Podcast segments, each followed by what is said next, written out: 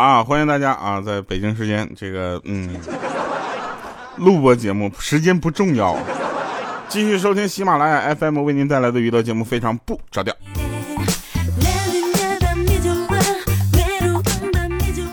前两天突然想养那个养两只猫啊。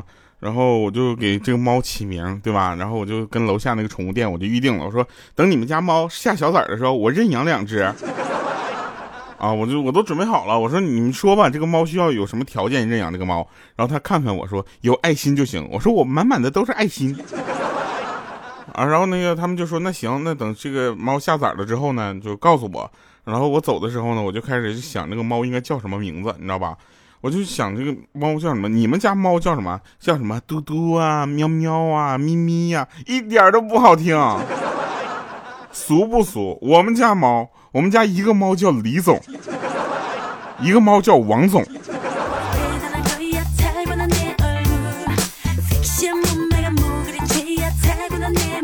后来也有人给我们就是那个，呃。这个提建议啊，说两只猫嘛，对吧？一个叫过来，一个叫过去。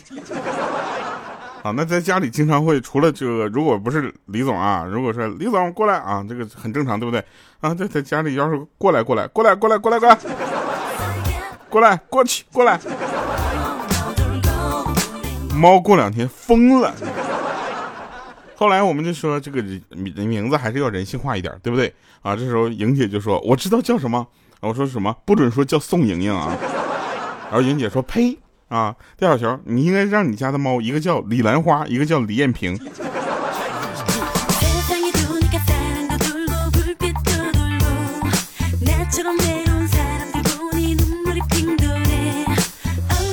还不如一个叫 Hello，一个叫孤白呢。好了啊，那我们继续说啊，这个养猫这个事情我就暂时告一段落了。为什么呢？因为我发现我经常出差，我一出差这猫怎么办？在家里啊，那这个拆家呀。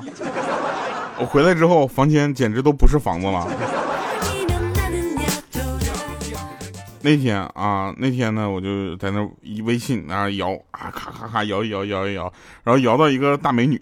当时我开心的聊了半天，你知道吧？然后结果呢，那美女告诉我，她说她没有钱吃饭。啊，让我给他发个红包。当时我就开玩笑，我就跟他说：“你不会是骗钱的吧？” 结果过了五分钟，他给我回一句话，他说：“你不要这么侮辱我，好不好？其实我是骗色的，但是我看了你的照片之后，我觉得还是骗点钱吧。”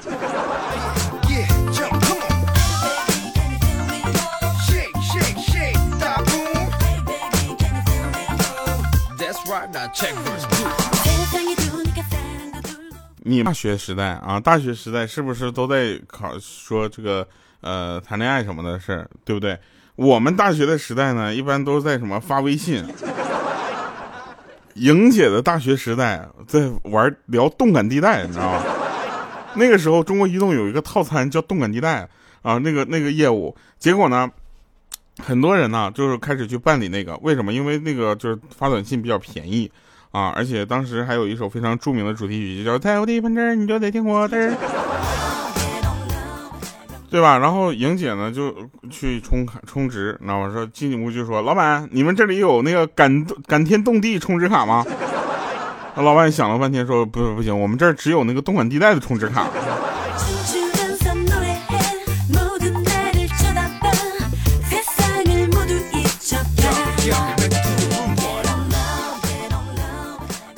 还有人纠正我说：“不是掉，那不是那个便宜啊，发短信是免费的。”朋友，你这句话暴露了你的年龄，好吗？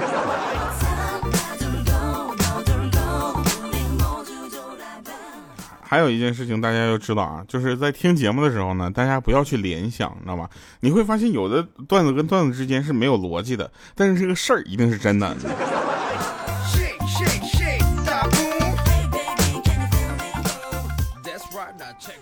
莹姐今天钱包找不着了啊，给往家打电话啊，说，哎喂，老公啊，你帮我找一下钱包，看我钱包是不是落家了。结果呢，姐夫也是非常的就是通情达理啊，说不找，自己回来看。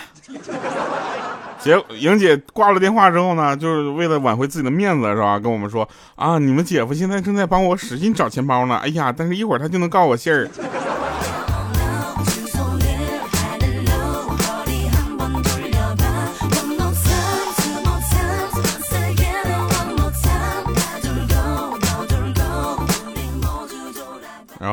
那个，反正莹姐是这么说的啊。回到家里啊，她自己如果是找到这个钱包，就打一顿姐夫，说明他没好好找；如果没找到呢，就打一顿姐夫，说明钱包丢了。所以我们现在在她回家的路上啊，在回家的路上，我们就给姐夫打电话说：“姐夫啊，嗯，就是我给你个免费的建议。”他说什么呀？快跑吧！你们去过一个中国非常出名的城市吗？叫西安。在西安一定要吃羊肉泡馍啊，还有肉夹馍，这都是非常著名的西安小吃，对不对？那尤其啊，尤其是我们那个大花啊，跟我们一起，我们就一起组团旅游去西安去玩，你知道吧？大花就摸着那六百年的城墙，就说：“哎呀呀呀呀，终于摸着了。”我说：“摸着啥了？终于摸着个比莹姐还老的了。”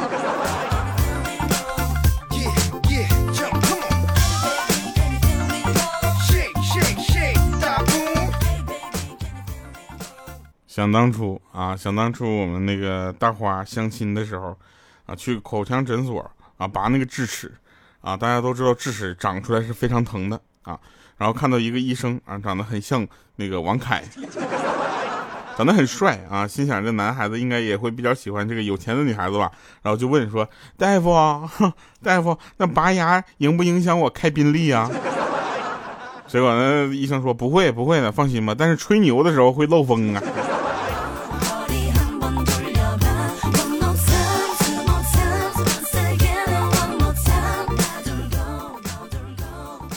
那天我们几个在聊天啊，因为大家听节目的时候，你就会发现了，我们这个年几乎是过完了，对不对？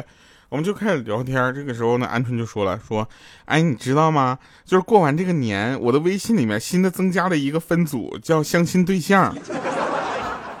这过年二十天，我见了六十多个相亲对象。这时候五花肉心里咯噔一下啊，他想不行啊，我我不能输啊。然后他说：“你这算啥？你知不知道？我跟你说，我有一个专门的用来相亲的微信，你知道吧？”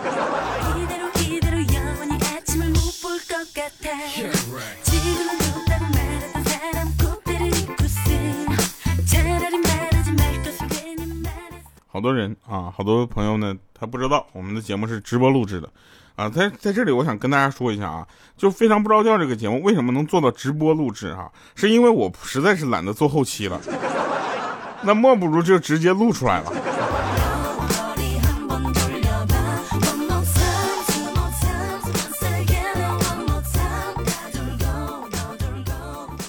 刚才啊，刚才呢，莹姐给我们打电话说，呃，亲爱的兄弟们，我投资失败了。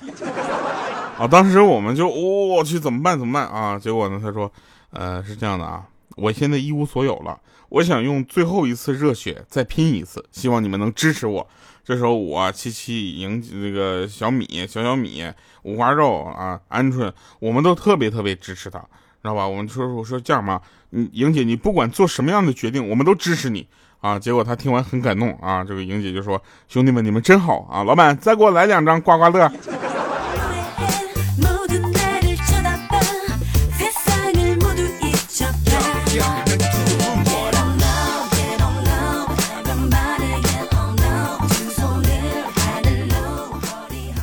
有一哥们儿啊，给他女朋友买了条金项链做生日礼物，啊，这个他见到不太喜欢啊，然后呢，他就说，哎，这有啥呀？不喜欢你可以换一个嘛，对不对？然后这时候女朋友说，那那你真的可以换吗？我那朋友说，当然了。于是第二天，他就变成了他的前男友。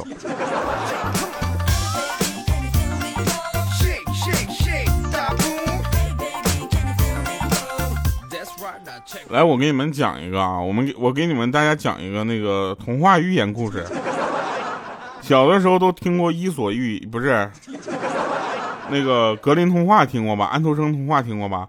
我现在给你们来个调调童话，好吧？说丑小鸭啊，丑小鸭老是被其他的鸭子、小鸡鸭子在那欺负，特别特别生气，你知道吧？很伤心，于是就离家出走。啊，离家出走呢，他就遇到了一个农民啊，农民是谁呢？五花肉。然后就问说：“你能把我变变漂亮吗？”啊，这时候五花肉说了：“不能，我只会种地，我不会把你变漂亮。”然后这时候呢，他又问遇到一位诗人啊，诗人七七，就问说：“那那你你能把我变漂亮吗？”那七七说了：“哎呀，我不我不能把你变漂亮，但是我可以赞美你。”然后第三天呢，就是丑小鸭遇到了谁呢？做厨子的莹姐。我就问说：“你能把我变漂亮吗？”啊，那莹姐说能。呃，第四天，丑小鸭变成了烤鸭。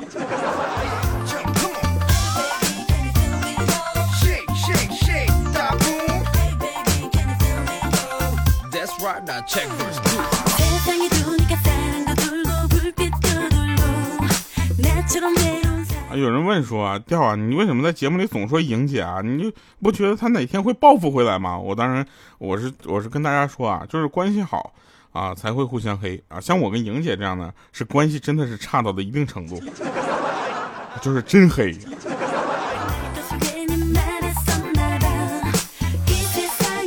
来，我们回顾一下上期节目的留言啊。上期节目留言也是奇葩比较多。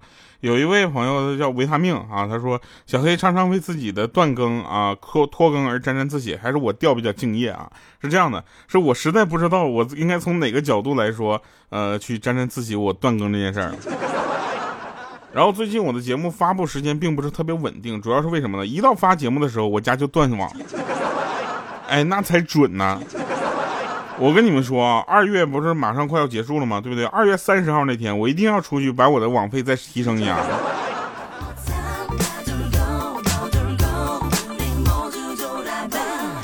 来，一个叫影子真谛的，呃，有影子真谛，影子皇帝啊，影子皇帝他说：“调啊，一个真爱粉啊是不会要求主播读的，我只是来帮最爱的调盖楼啊，结果他盖了一层楼就走了。”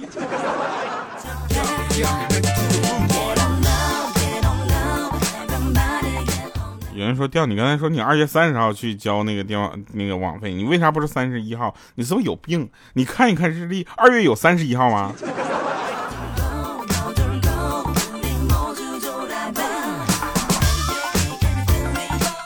一个叫我什么都不想说，他说掉啊，还有几天就开学了，好不好不想忘掉你啊？怎样才能不忘记你呢？这很简单啊，在你上学的时候继续听，非常不着调啊。实在不行的话，你就借你们同学的手机去下载，非常不着调。要不这样，你关注一下我的微博，好不好？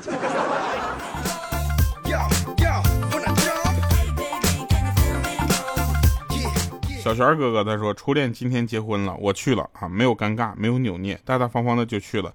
他还是和我当年看上他，呃，那个时候一样漂亮有气质。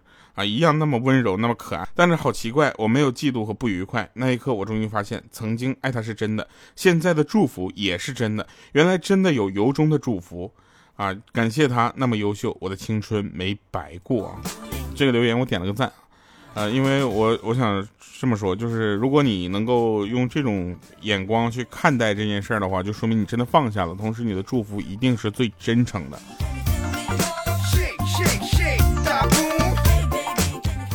有人会问说：“调调，你微博名叫啥呀？喜马拉雅调调啊，还不够明显吗？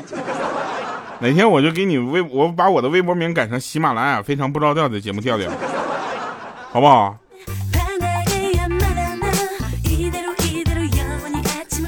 你们知道莹姐的微博名叫啥吗？叫雨过天晴，丫叫雨过天晴，我的天！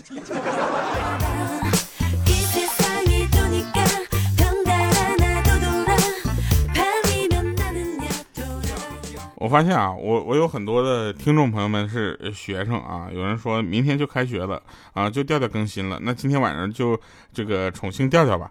其实是这样的，就很多人都都在更新啊，你可以就是看不到他们，但是你也不能就辜负我。怎么着，你这开学了就不听节目了？好好学习呗。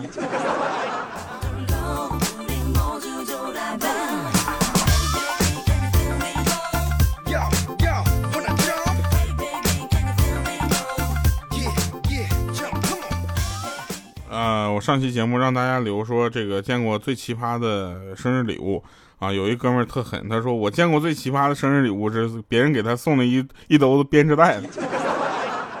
编织袋子大家知道是什么吗？就是一些装像装水泥、水水泥啊、装大米啊那种很结实的那种袋子。啊。我们曾经也想过给莹姐送一个比较体面的生日礼物，后来呢，莹姐说我生日礼物一定要一个最特别的。后来呢，我们就送了她一编织袋子的什么狗尾巴草。第二天，莹姐就把我们拉黑了。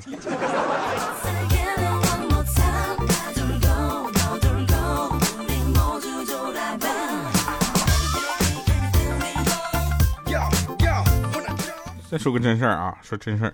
就是现在为什么今天我要说这个西安这个事儿啊？因为今天最后这首歌跟西安有关。呃，我去西安，我去年二零一七年我去西安真的不下七次，我去了七次，你知道吧？没有，就是有一个朋友啊，他总是说你来西安就给我打电话啊，就出来吃饭。然后我每次去西安他都不在，谁呢？猜猜？我一说我来西安了，他说呀，我正好这两天不在。我现在都怀疑他说的西安啊，跟我说的那个西安是不是一个地方？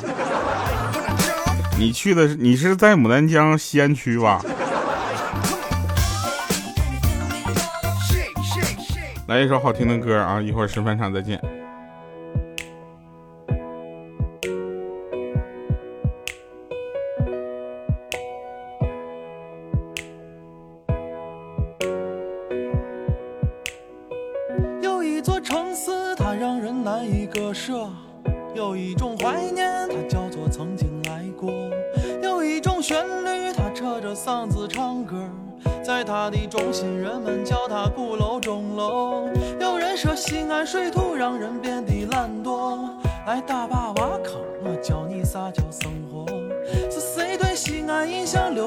土高坡？来跟我唱一首咱西安人的歌。西安人的城墙下是西安人的火车，西安人不管到哪都不能不吃泡馍。西安大厦高楼是连的一座一座，在西安人的心中，这是西安人的歌。六百年的城墙，如今让你随便触摸。西安的小吃足够让你变成吃货。好，欢迎回来啊，十分场。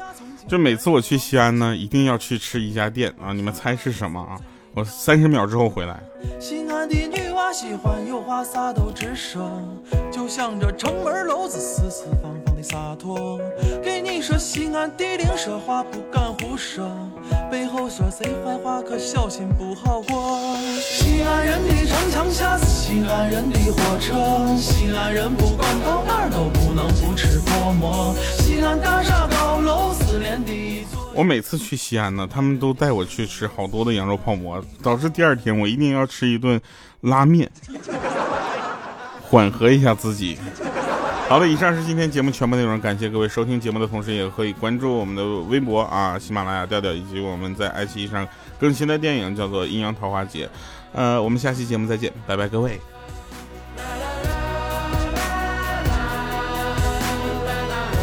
对呀，拉面，兰州拉面。偶尔也吃麦当劳。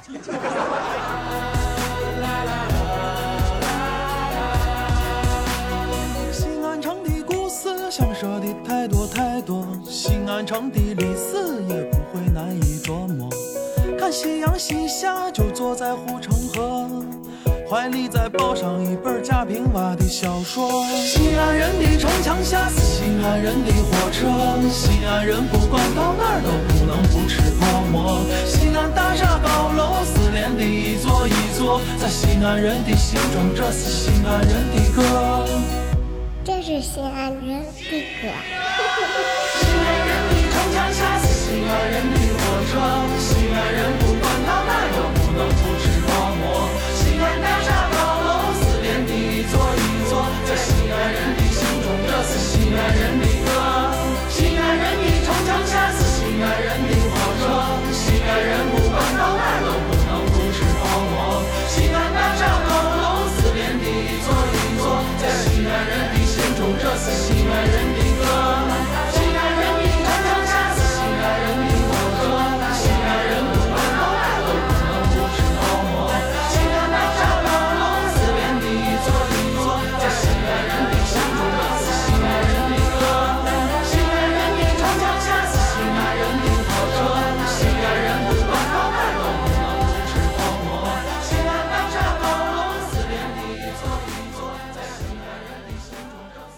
不吃肉夹馍。